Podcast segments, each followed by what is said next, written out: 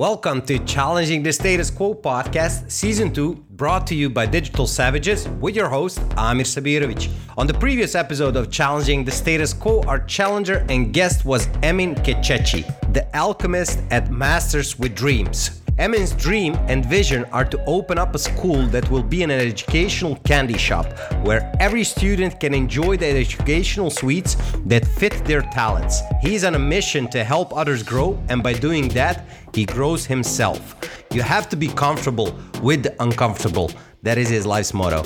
And here's a short part of our conversation. Uh, that that really uh, empowered me, and still um, I have this quote now on my my uh, my uh, laptop as a, a wallpaper. And he said, "You were born with potential. You were born with goodness and trust.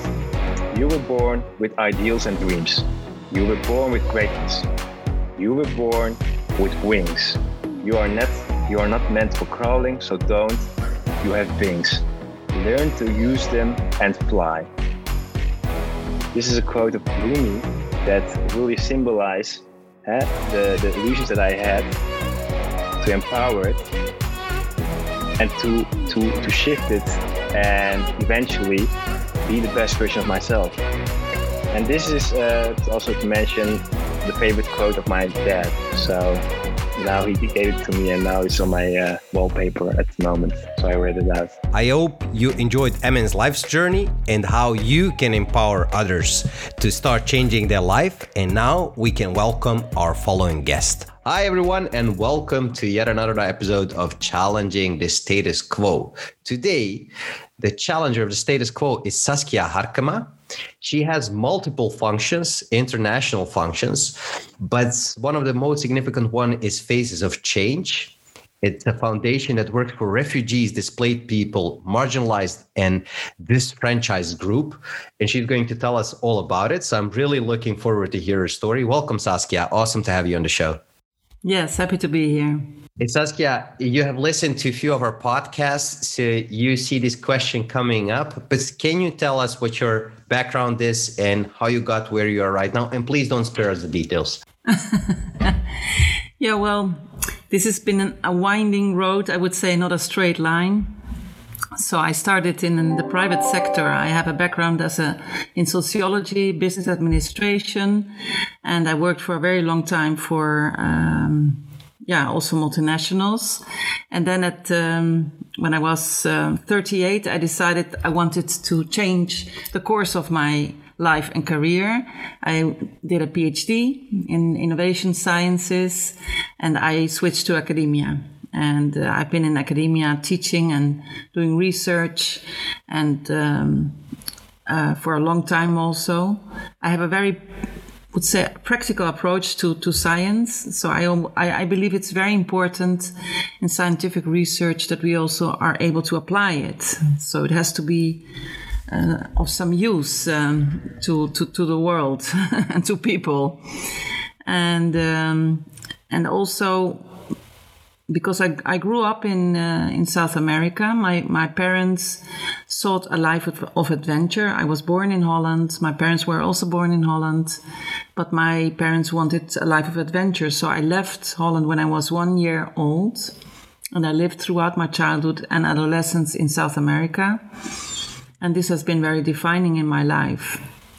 And uh, this also, of course, confronted me with the fact that there are many societies uh, where there is a lot of poverty in all the countries where I lived. Not only that, they are also, in terms of the rule of law and in terms of the institutional framework, they're fragile states.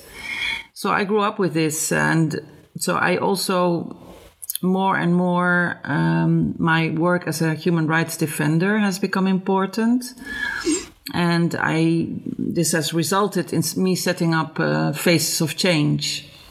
This also has a very personal motive because besides the fact that I grew up in South America, I also have an adopted daughter. She comes from Colombia. She's now uh, 20, 23 and uh, but I adopted her when she was four and a half, and I went to um, yeah to to Colombia to to be with her uh, in a period where Colombia was also one of the most conflict affected areas. And so I would say that there the seeds were planted for my work as a human rights defender. And uh, so I set up Faces of Change. We've always seen people that are displaced for whatever reason as talent on the move.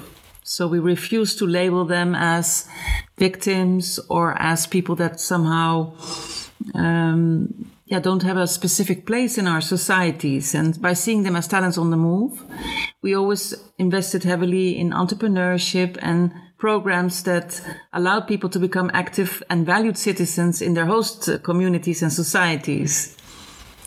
Well, this eventually resulted also in us developing a program, Impact Leaders International, which um, which is a very successful program, I would say, because um, uh, in this program we are mostly transferring all our knowledge, experience, and and yeah, everything that we've learned to train peoples to become trainers in their communities.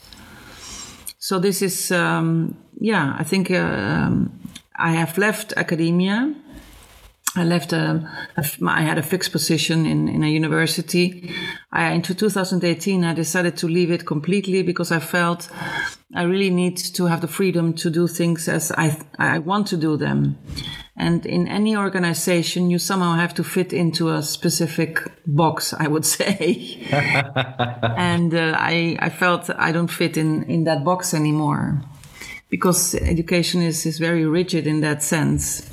And this allowed me to, uh, yeah, really experiment and do a lot of things. And I would say um, this freedom is also a source of creativity. And was this has resulted in uh, in all the things that we are doing at the moment. Well, that's really interesting because you're you, so so you grew up in a, a country or or a part of the world which does not resemble the modern West, quote unquote. Um, and you have returned to the Netherlands. What has done this with your way of way of looking things, your perceptions to how we cope with stress, with things that uh, did you experience right now during the pandemic, or what you can read about? Yeah, it was for me. Try to imagine I was uh, 18 at the time that I came back to Holland, and I had never lived in Holland. So it was for me. I went, came back to live here because I didn't know where else to go because my parents still were traveling in, in South America.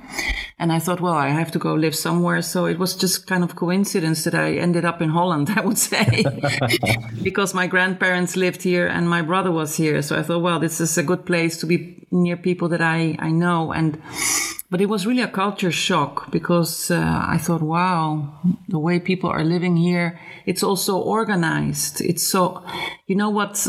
What is life in South America and in other parts of the world. And this is what I really like. It's so messy. You know, it's not perfect. It's messy because life is messy. And the more messier it is, I think the more people are really also in touch with their true nature. It's more somehow humane. You know, you, I don't know, this is what I feel that, um, so I've, being in South America is is really feeling what life is about in all its yeah also um, imperfection. And this is what i really like.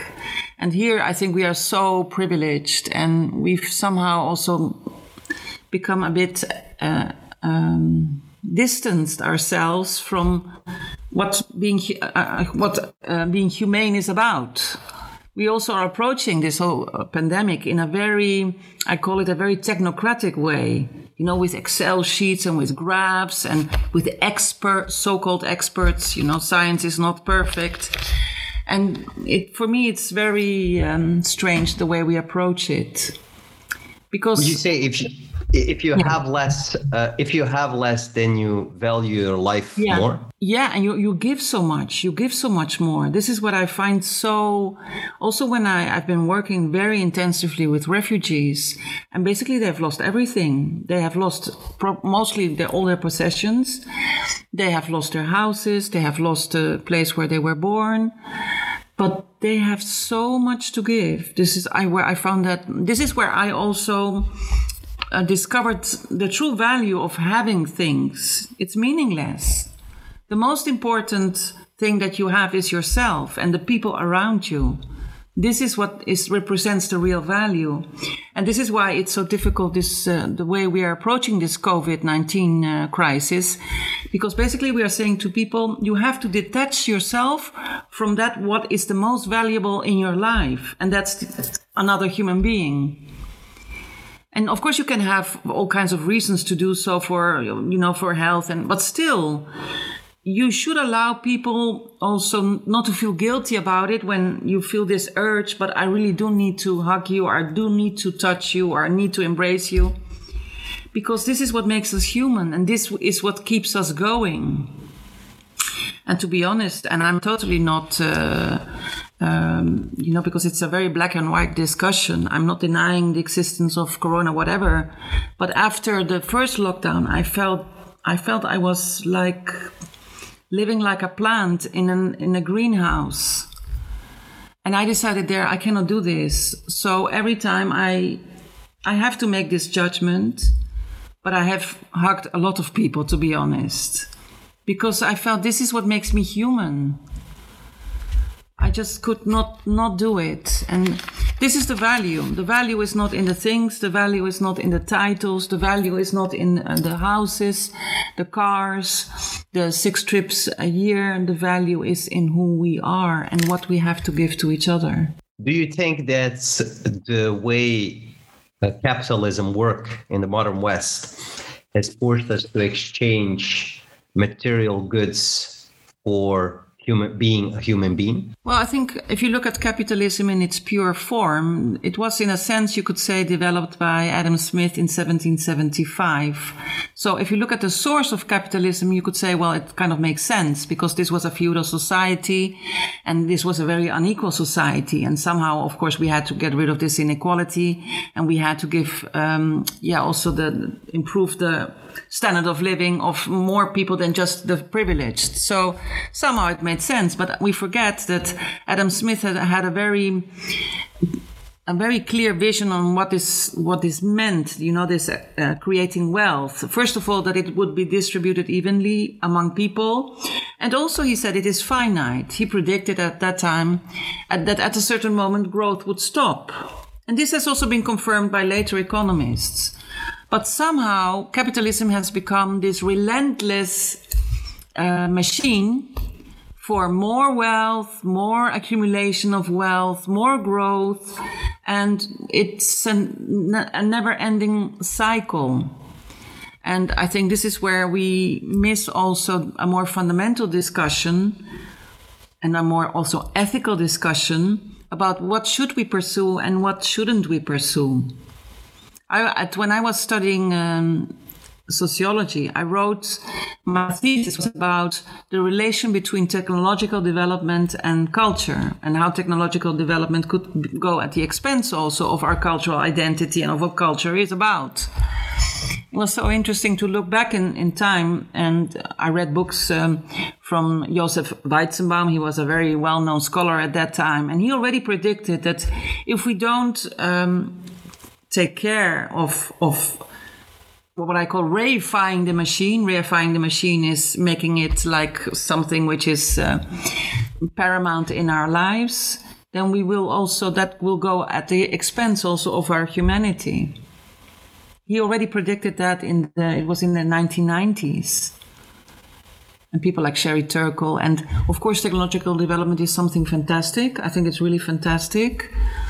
But we are the ones that are in control, and it shouldn't be the other way around. I think and there are many people that yeah that, that are aware yeah uh, you, you, say that actually you know the business on its own is relentless and they just expect growth growth growth growth and this is also what is expected from human beings right you yeah. have to grow you have to yeah. you know continuously i, I believe in self growth and self uh, evolvement continuously by being you know reading uh, exercising yeah. Yeah. whatever but that doesn't mean that ha- that has to equal in in work right so do you feel that uh, we are at the brink of a moral bankruptcy as as humankind if this trend continues to go like it is well i think the moral bankruptcy to be honest is already visible you know, I think, uh, in my view, we had a historical chance with this pandemic because, of course, this is a very big crisis to say, wait a minute, this is something which we are facing all over the world, a crisis which is going to affect many lives because we knew that in all kinds of different ways.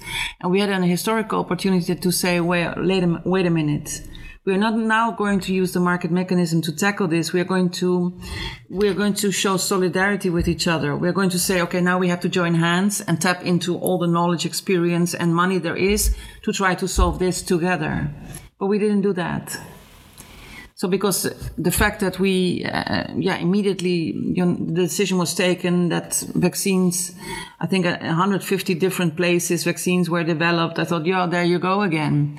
And now you see already that it's only the privileged countries that even have access to these vaccines. The poor countries don't have access to them. So this has reinforced, you could say, or, or made visible what the effect of capitalism is. This is the effect. And not only that, because it's also that uh, the, the effect of the pandemic, and I, I work all over the world. I talk to people daily all over the world in Latin America and Africa and Asia. And, and um, so many people have lost their means to even survive. There are not people dying of corona, there are people dying of hunger. So they are starving. And I think this is, um, yeah, this is really. Um, very very unfortunate that that we didn't take this opportunity to say for instance now i'm trying you know it's so difficult so painful to hear. We're all very concerned about brazil.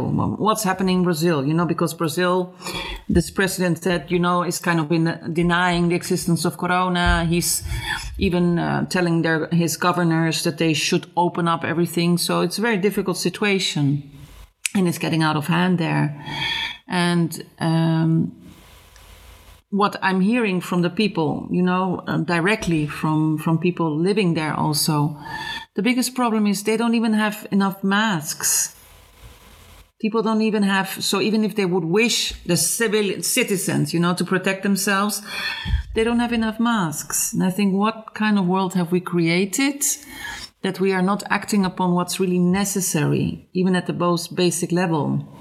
Because now we're trying to figure out okay how can we somehow get masks? It, it seems that in that group already a shipment was sent to to brazil and it's stuck somewhere in customs.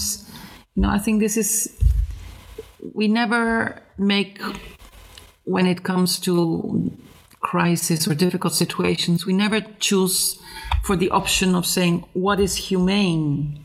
What is socially just no, it also it's political. It's also economic. No, it's about. In the end, it's all about our humanity.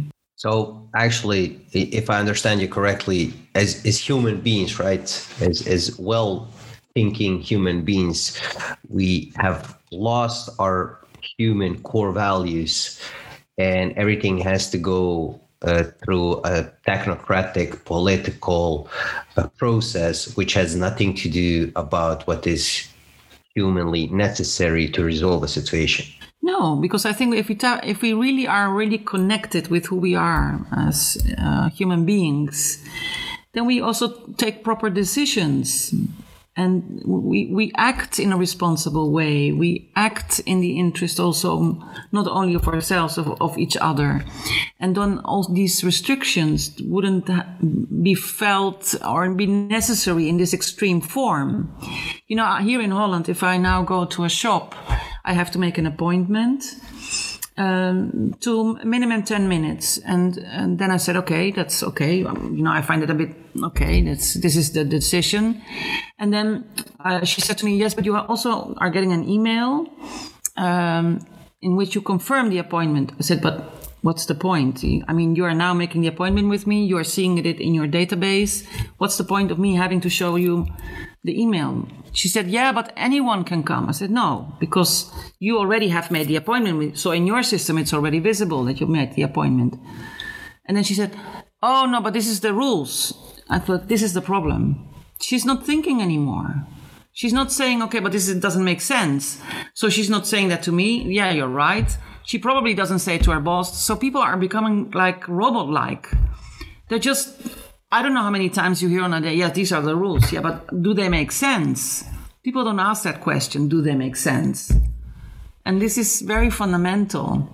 So I, said, I even said to her, because she said, Do you have symptoms? I said, Well, you know, even before Corona, if I have symptoms, I stay in my bed because I, I don't go out if I'm ill. So you don't need to ask me that in a sense.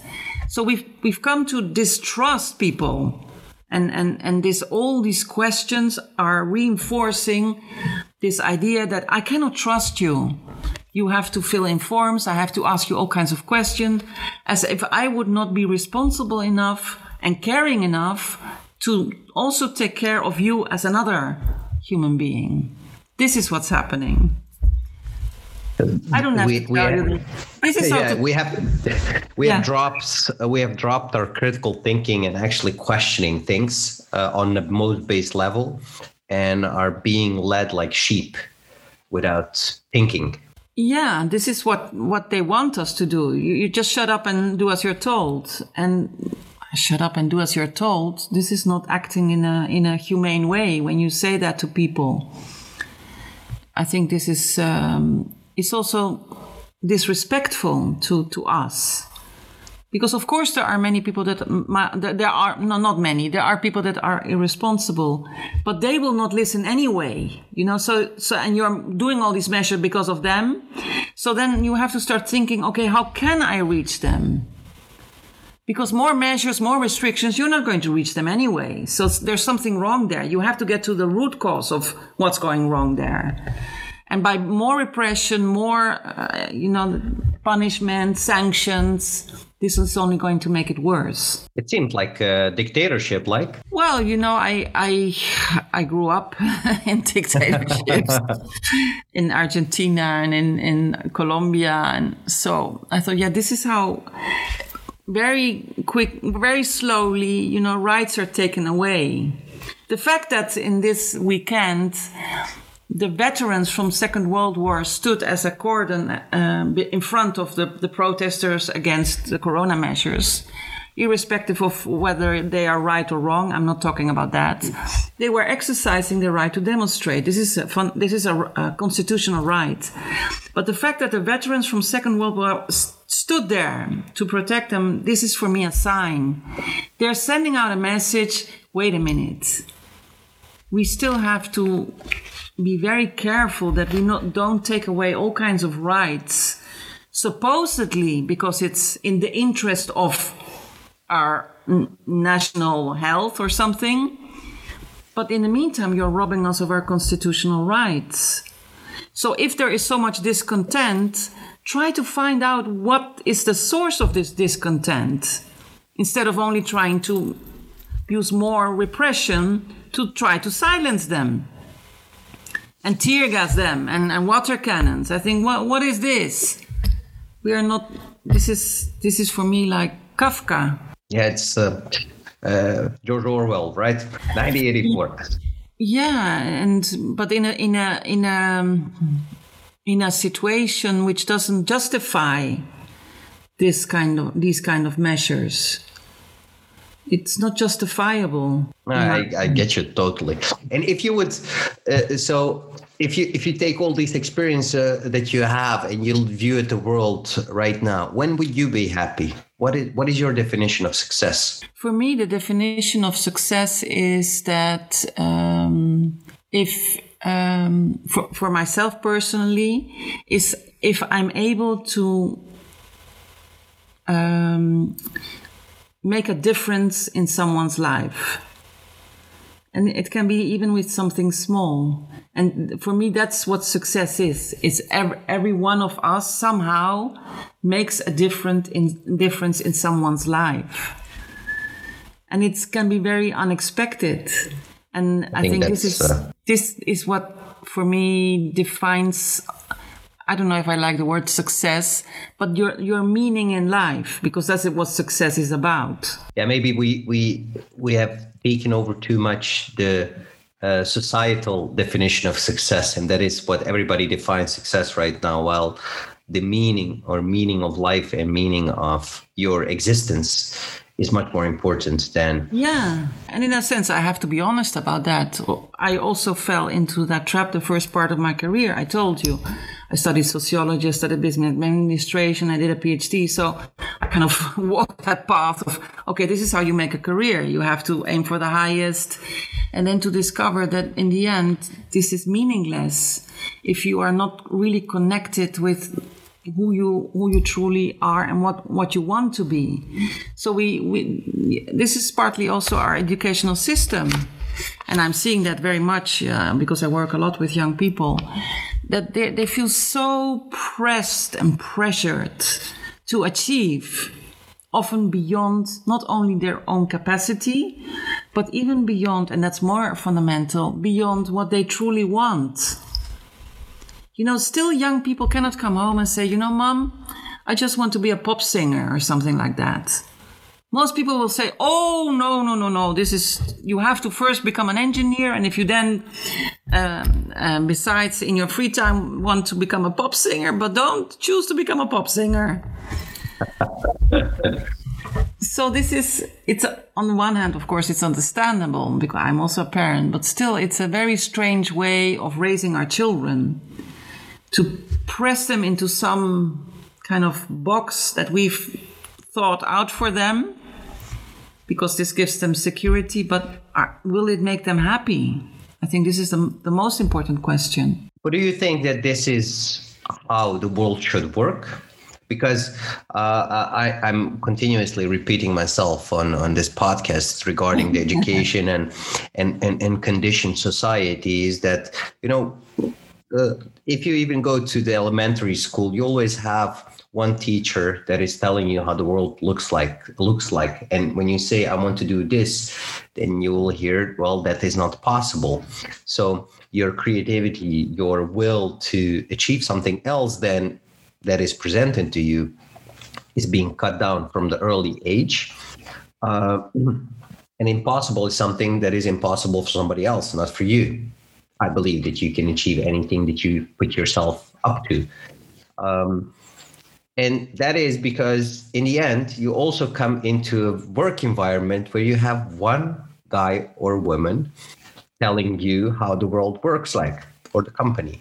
So you have to obey.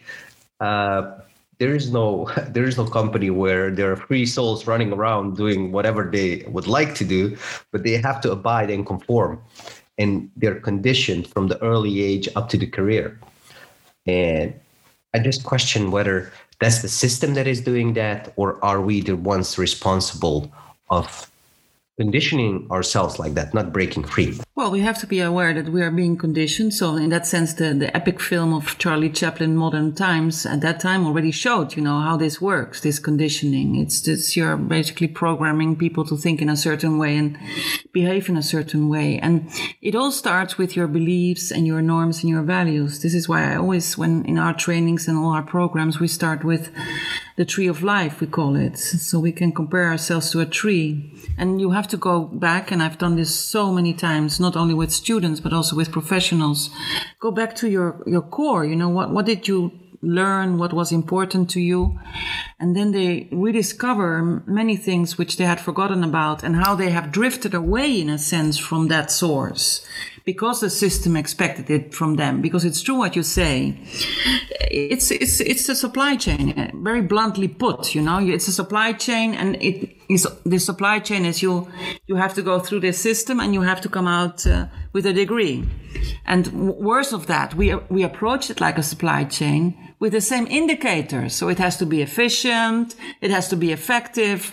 But we are talking about human resources here. We're talking about people, about unique human beings. And we are treating them like commodities. You know, you put them in into some chain and then they have to come out. Um, and we decide when you are successful or not. And if you don't fit into that chain, then you're an outlier. So it's uh, and this system was developed. You have to, if you think about it, it was developed with scientific Taylorism. It's already the 1870s, and we are still using the same concepts and mechanism in education. So one of the things that we really have to change is this. Because it robs us of our uniqueness, it robs us of our ability to be super creative, imaginative, and it, yes, really pulls us into a, a straight jacket of, okay, this is what we expect from you. and we we um, uh, the reward and this is of course also psychological. The reward is that you get a degree. And if you don't if you don't fulfill then we punish you because you then don't get a degree. This is how you condition people. But if you think about uh, what yeah what humanity is about it's incredible that we are still sustaining these systems in this way. It's a uh, it's, it's funny thing that you said though about the degree. One of the the guests here said, a university degree is a certificate of brain damage. yeah, in a sense, it is. It's a and and of co- conforming to the system. yeah, yeah. So you, shouldn't uh, be happy with it. no, and, and, and, you you said uh, it's a supply chain definitely, and and the most um, interesting thing is that we consider ourselves, and it's also the terminology. We say human resources, like it's or, like we can yeah. delve like a few dozens of people. Yeah. Uh, why don't we change it in human beings? Yeah, it's true. It's not human resources. No, uh, it's an untappable resource of of humans. Uh, we can yeah. them at any spot. Uh, it's uh, I, I hope it changes, but uh, that change will uh, will take a lot. Hey, um, what inspires you? Oh, so many things. Music inspires me. I really find uh, inspiration in music, in nature. I love poetry, and I love writing. My passion is really writing. I discovered that because I think you know, in that sense, I was also the the fruit of this. Um, um, way of thinking that you had to become, you had to have a career or a lot of uh, study a lot to to develop a career. But writing is really my passion, and it was a very funny story how I start. How did I start writing? I was teaching in. Uh, a group of students. I did that for a long time, every summer, as a kind of summer academy, summer course for students from all over the world. And I was teaching them um, on leadership. And one of the things, one of the films I showed to them is the Finding Joe. It's about uh, the hero's journey of Joseph Campbell. And beautiful, it's a beautiful documentary about that uh, story of, of um, Joseph Campbell, the hero's journey. Basically, it says that we have to see our life as a hero's journey, you know, with dragons that we have to slay, adventures that we have to confront, obstacles we have to overcome. And but the ultimate is finding your bliss. And finding your bliss is really what really truly makes you happy because then you will become the hero in your life journey. And while I was talking to them to this, I said, What am I doing? You know, I'm as a teacher telling them to find their bliss. But what is my bliss? So I watched the film again and I thought, I've always wanted to write. I've written, of course, a lot of scientific articles and books, but I really like writing, just any type of writing, novels or. So I said, you know what? I'm going to do that. And there and then I said to the students, I'm going to write a book because I thought I have to tell them. and in 2018, my first book appeared. It was uh, based on my work with Syrian um, freedom fighters. And last year, my second book, and now my third book. So it's never too late. You're on to, the roll. yeah, you know, it's never too late to to reach for the sky. If I think one of my, one of the things that I failed to do, but I'm not someone who regrets things. I should have understood much earlier that you have to reach for the sky and really have to try to find your bliss, because this is what this is how you can then make a difference in someone's life. You may not have six cars. You may not have five houses but you will be happy. Yeah, I I, I think the material goods uh, will never fulfill your soul. No. You will always be empty because yeah. there is no amount of material goods that you can have that can while while giving is so enriching. Yeah. Whatever you give away, pay it forward, whether it's knowledge, whether it's uh, material things, whether it's a hug or a handshake uh, or or a good dialogue yeah. it's so fulfilling always especially if that person your counterpart uh, is growing through that. It, it helps it's them really a lot. yeah it's it's sharing. I think that's that's so important because personally but this is you know i don't like this idea of um, you helping someone because it creates a kind of inequality. I really like more the idea of sharing because even if you are, are on the streets, living on the streets, or you have lost everything, your value as a human being hasn't changed. You're invaluable. And I think this is super important that we see each other we did yeah approach each other in that way. And not first oh what did your father do or what did you study or where are you working? No who are you? What are your dreams? What is your passion? What are the things that really you you you enjoy doing i think that's so important and it makes a difference i can give you a small example i have a i live in in the outside um, the city in nature i have a the, the front part of an old farm and I have a small uh, guest house also. So occasionally, you know, I rent that out to people. And 10 days ago, someone called me and said, okay, I need a, a place to stay. I said, sure, no problem. But I have a dog. And that's, of course, a problem with hotels. Corona. He had been trying. He couldn't uh, find a place. You know, Corona, Corona, Corona. so I said, no, you can stay here.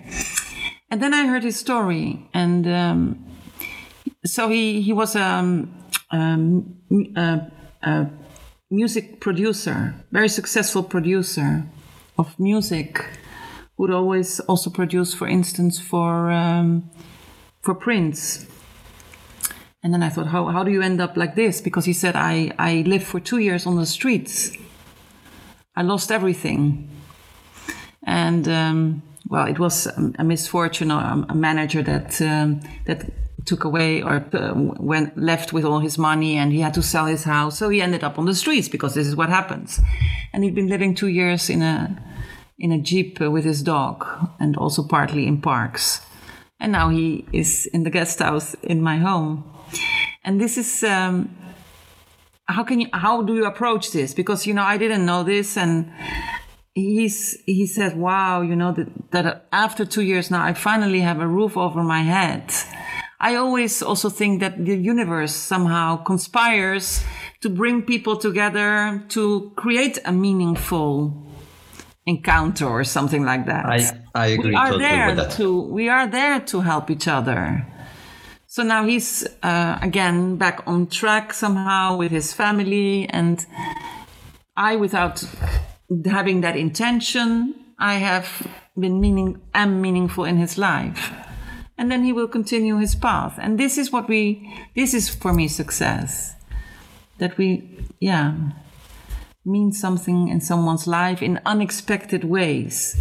Not having the intention, but actually, no, eh, eh, what, you, what, you, what you, yeah, what, what you said, it's universe always um, conspires yeah. to cross the path of people yeah. that need each other at a certain point at a certain period in time and when that happens. I could, have, I could have said, you know, because it's Corona, robot-like. Sorry, this is this is the protocol and the Corona measures, uh, blah blah blah blah blah.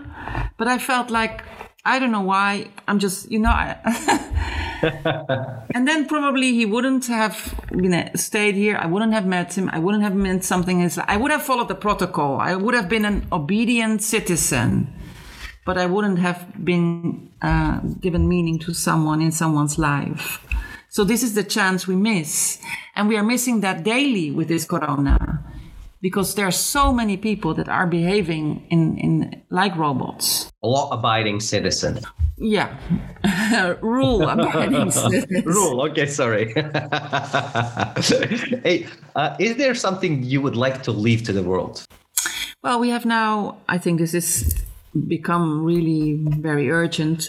When the pandemic broke out, we felt because of, of course, our work with um, refugees and marginalized and disenfranchised group, we have to uh, create a platform to to to hear how they're doing because everybody will forget about them. You know, I told you this is what capitalism is about: the the privileged that they try to save themselves, and the marginalized they uh, yeah become even more marginalized. So we set up a platform, Voice for the Voiceless, um, to create a space for people to share their stories and uh, this was picked up also in Latin America. We wrote articles. We were in conference on this topic. But then we felt this is not enough. because we heard also stories about people on the ground really working with communities. And I'm not speaking about the big NGOs because this is also kind of a system. It has become a system. But really the small NGOs, you know, with people working day and night trying to improve the, the lives of the community. And then we developed a program. We developed a, a program on peace building and impact leadership. And we presented that during the Geneva Peace Week in 2020. And this was this has apparently struck a chord because we are what we are doing is why I train a trainer. We want to transfer everything we know because we don't want it to depend on us. We want people to be able to work with their community. Yeah, we, we, we struck a, a, a chord, a sensitive chord, and we are being approached from all over the world to, to give these trainings. So I think peace building, this is paramount. And I don't see peace only as war between nations because this is the most excessive form and the most ugly form.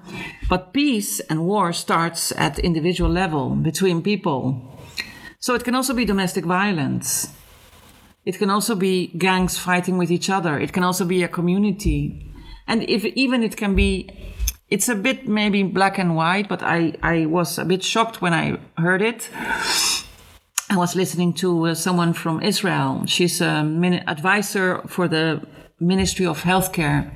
And she was saying, We are creating a system of medical apartheid. And I really had to kind of sit for a while and wow, this is really, really very serious because it's a form of segregation.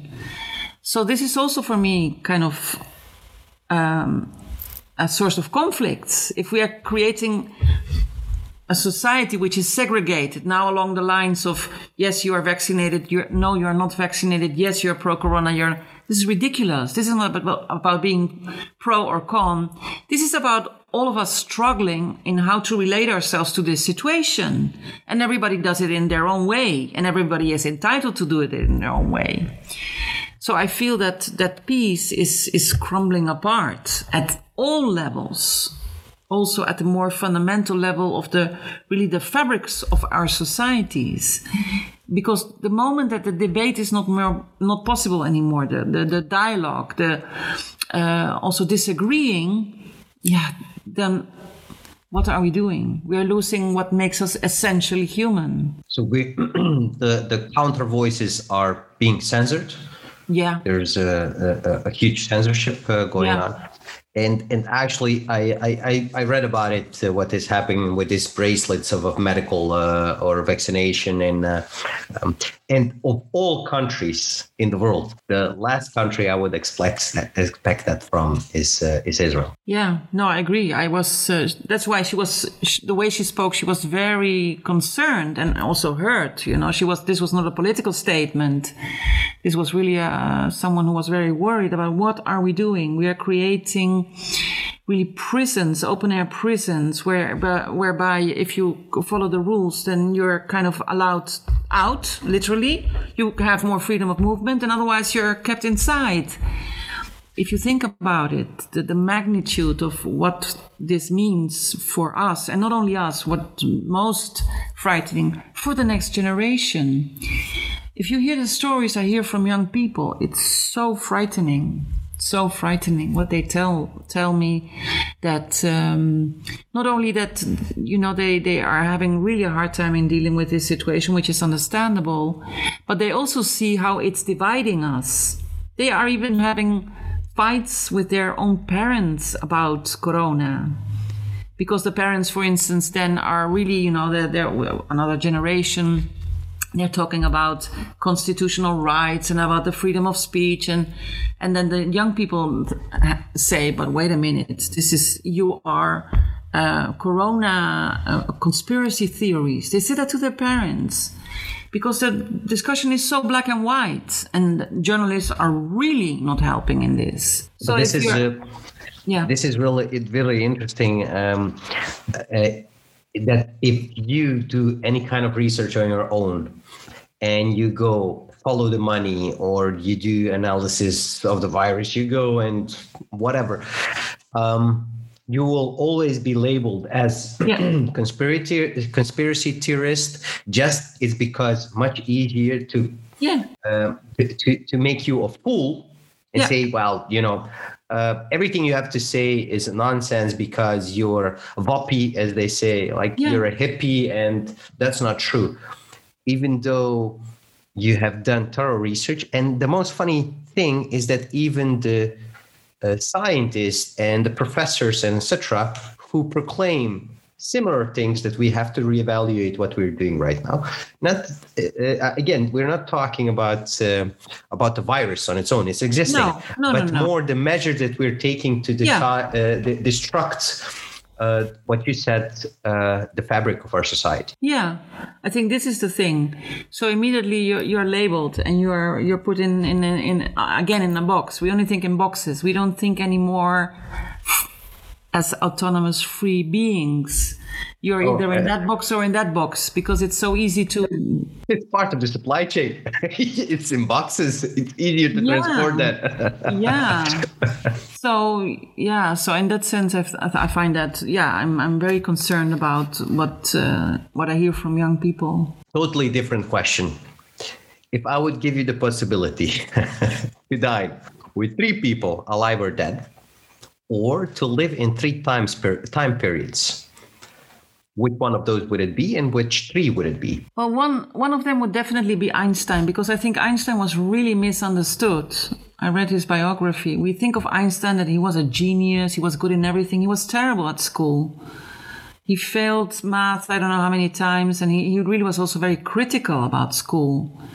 So i would really want to understand yeah to get to know you know what what made you take the decisions you took in life and and yeah somehow because he was also a genius in in his in his mind but somehow at that time he already didn't fit into that box. So how did he deal with that? Because it was of course a, a totally t- different time. I would want to understand that. And so that's one of the people i would like to meet Another one I would like to meet is Ricardo Semler. Ricardo Semler is a Brazilian, and he is um, he um, his father had a had a in the in the heavy equipment uh, industry had a company which was really not going well. It was going towards bankruptcy, and then he he uh, his his son inherited the company. so the son was not very happy, of course. I thought, "Oh, thank you, Dad."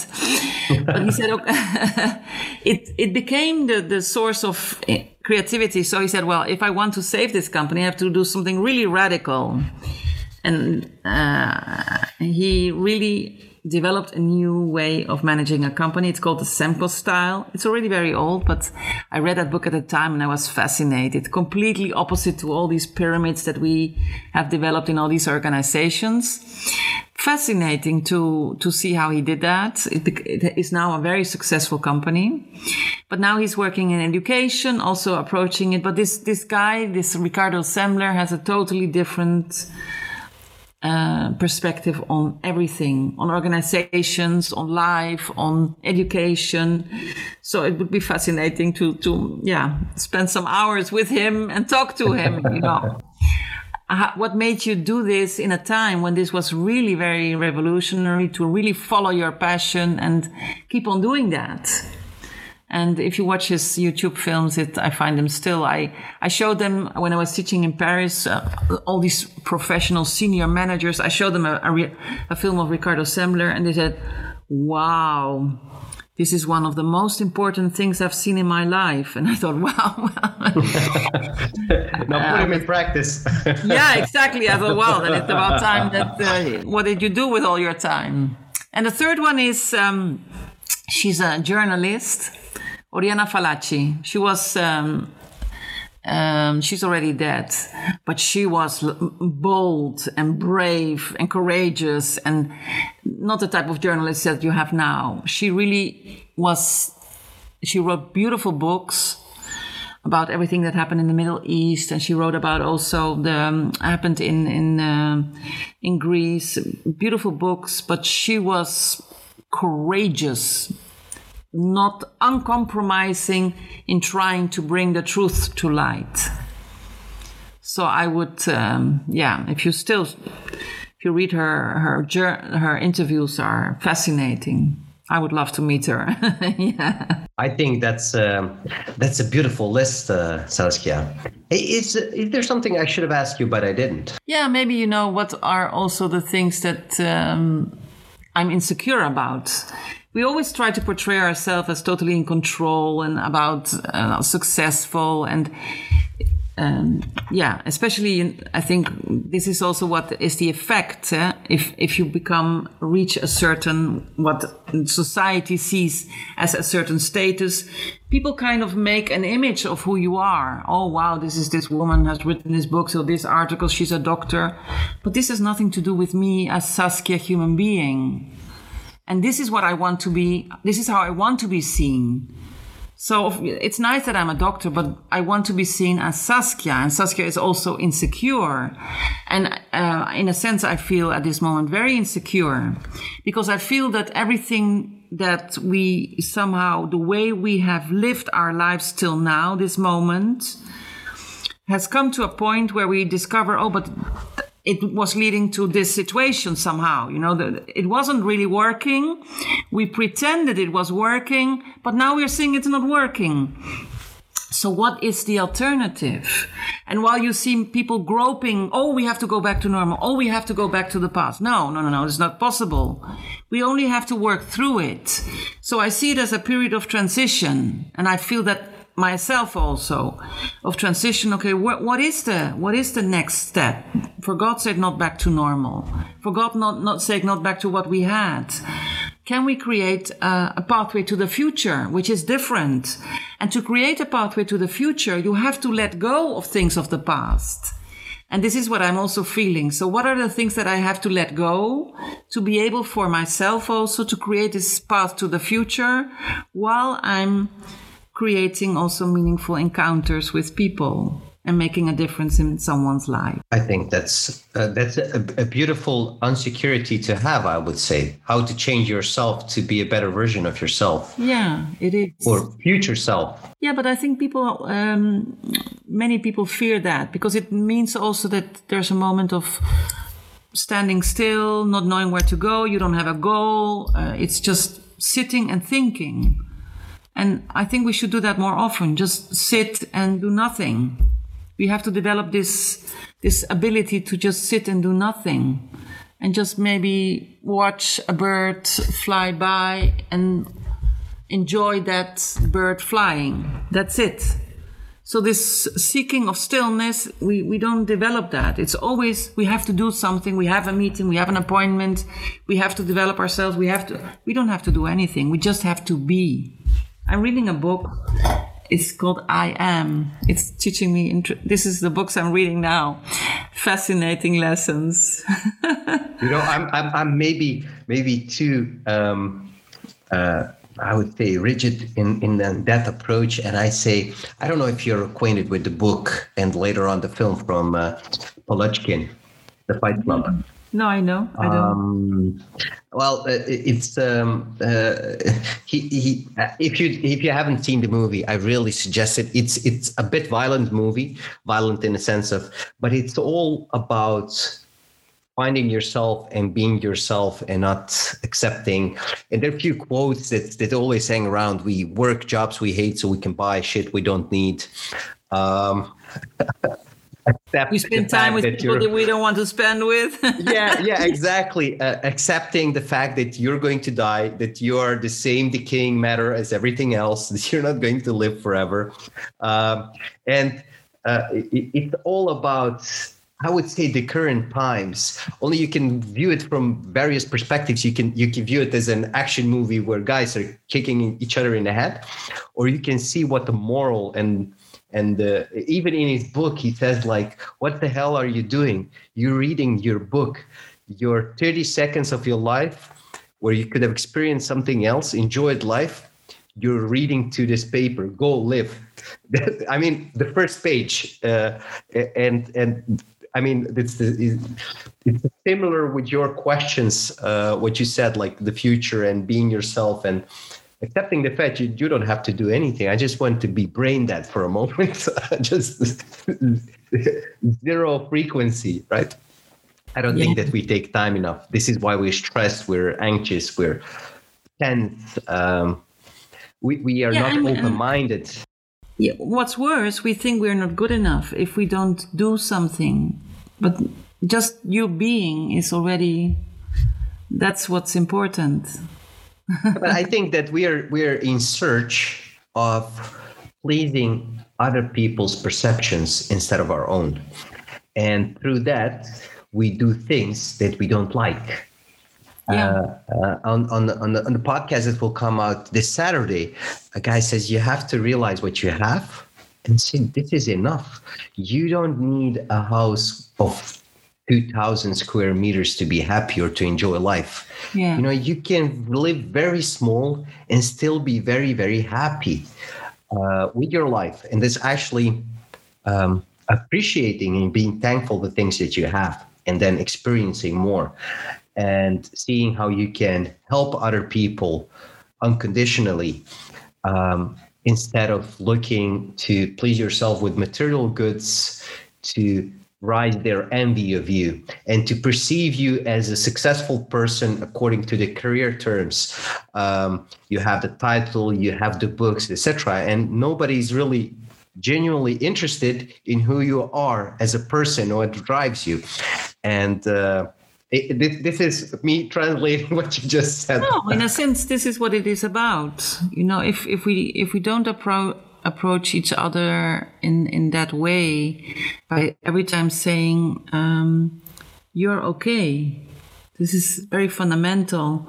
I'm reading now it's uh, it's um, a former student of mine attended me to this book. It's called the the four agreements and it's a beautiful book and one of one of the things they they say in this book is that um, the essence would I would say is that I am because we are. You're all we are, are we are interconnected with each other, and what we do is that uh, we somehow um, are not able to look at each other really at who we truly are, but always through these glasses of expectations, perceptions, labels, um, yeah, all the things that you do, but not really but who are you as a person? And so we, they describe it as mirrors. You know, we mirror each other while we are talking or while we are exchanging or having a conversation. But the mirror is fogged because we are unable to see each other for who we truly are. And this is something which is on a large scale in society. We don't see each other for who we truly are. And that's very yeah i think this is what what humanity is about. And this is why i find it so incomprehensible that i have still i really have met people saying me as if they have uh, achieved something very big. I haven't hugged someone for 11 months. And i can only cry when they say that because this is not an achievement this is something to be very sad about because you have not been able to overcome your fear, which not is your own fear, but somebody has told you that you have to be fearful. So you, in a sense, you have totally lost touch with yourself. Because if you would have really stayed in touch, you would have made that decision. Okay, now I'm going to hug someone because I really need that. And I don't want to even think about the percentage who sees it as an achievement that they have kept to these really inhumane rules. Because it's not a crime to hug someone. It's not irresponsible, but it's being labeled like that, and this is really, really very wrong. I agree. I agree totally with you. It's um, again, we're conditioned, and, yeah. and we're not thinking clearly. No, we're not. That. No. Saskia, it, it, was great talking to you. Um, however, I have the last final question for you, and that is yeah. when you summarize all this experience that you have, and especially these these these um, being it forward or helping others unconditionally experiences. If you have your two cents or your key takeaway for our audience, what would it be? What is your key takeaway for our audience? Well, I really believe very strongly in the fact that um, I, but this is my personal vision or opinion. I think the institutions uh, have failed us.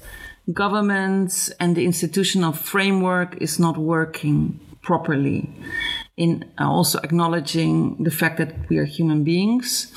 So we have to take charge. We have to take charge as citizens, as civilians, as human beings, and uh, connect and join hands and say, okay, what do we need also to be able to face this and things that other things that will will occur in our lives. And I really truly believe this is my biggest takeaway. We really can all become peace builders.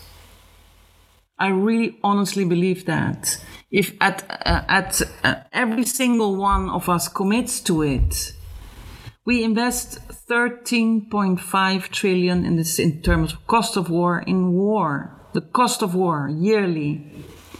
We invest in, in arms, and, and the, the arms trade is $2.5 trillion yearly. If we make that effort at an individual level to commit to peace, also in, in your most near surrounding, I think then the world will become a better place this is really for me uh, also what I've learned through the, the training we are offering with all these people that we are talking. And really, we're, we're talking people in Kashmir, in, in, in, in African countries, in Latin America. So they, they are really, we are here super privileged. They're really facing very difficult times. And it's so intensely humane the way they're picking this up and believing in, okay, we have to do this together. This is my biggest takeaway. We have to do this together. We should not allow governments to separate us. I think that's a, that's a beautiful message and a beautiful key takeaway for all our listeners. The peace begins at yourself in your inner circle, and we have to do this together. Thank you very much, Saskia. It was great talking to you. Yes, thank you so much. You too. And um, it was really, really nice talking to you. Thank you. I wish you all success in your endeavors and hopefully we will meet in physical form yeah. soon enough. yes, that, that's you. a promise. Okay. Bye bye. Bye bye. Thank you very much for listening, dear ladies and gentlemen. That was Saskia Harkema. Next week, our challenger and guest is Mark Wesseling, venture builder, reinventing venture capital, and here's a short part of our conversation. Nou ja, that, that's culture. Yeah, each strategy for breakfast. Yeah, that's the same. So, culture is of course really important, and the management is the ones who are setting down the, the, the, the, the first layer of the onion, uh, how I always refer to, and and they need to show uh, uh, the, the, culture. They need to be the culture, uh, and, and and and telling about it doesn't doesn't count. It's by yeah, leading by example. Very simple. And and and and and and be transparent. and also have. I really believe in, in also sharing. Right? So so the upside uh, participation uh, of, of, of, employees is also, also really important. Uh, in, in, in, in, most of the European countries, it's quite difficult to set up uh, uh, uh employee participation schemes, eh, eh, the, the, employee employee stock option plans, what what, what, what they call. And we, one of the, the, the, ventures that I've been building in the past years is also facilitating that. So I, participation is really, really important. Eh, and besides, of course, uh, our, as part of the culture. Are you curious about the rest of Mark's story? Tune in next week to learn all about his life's journey, failures and successes, and what it takes to have a successful startup. For now, this was Challenging the Status Quo podcast, season 2, with your host, Amir Sabirovic. Stay safe and healthy, and until next week, ciao!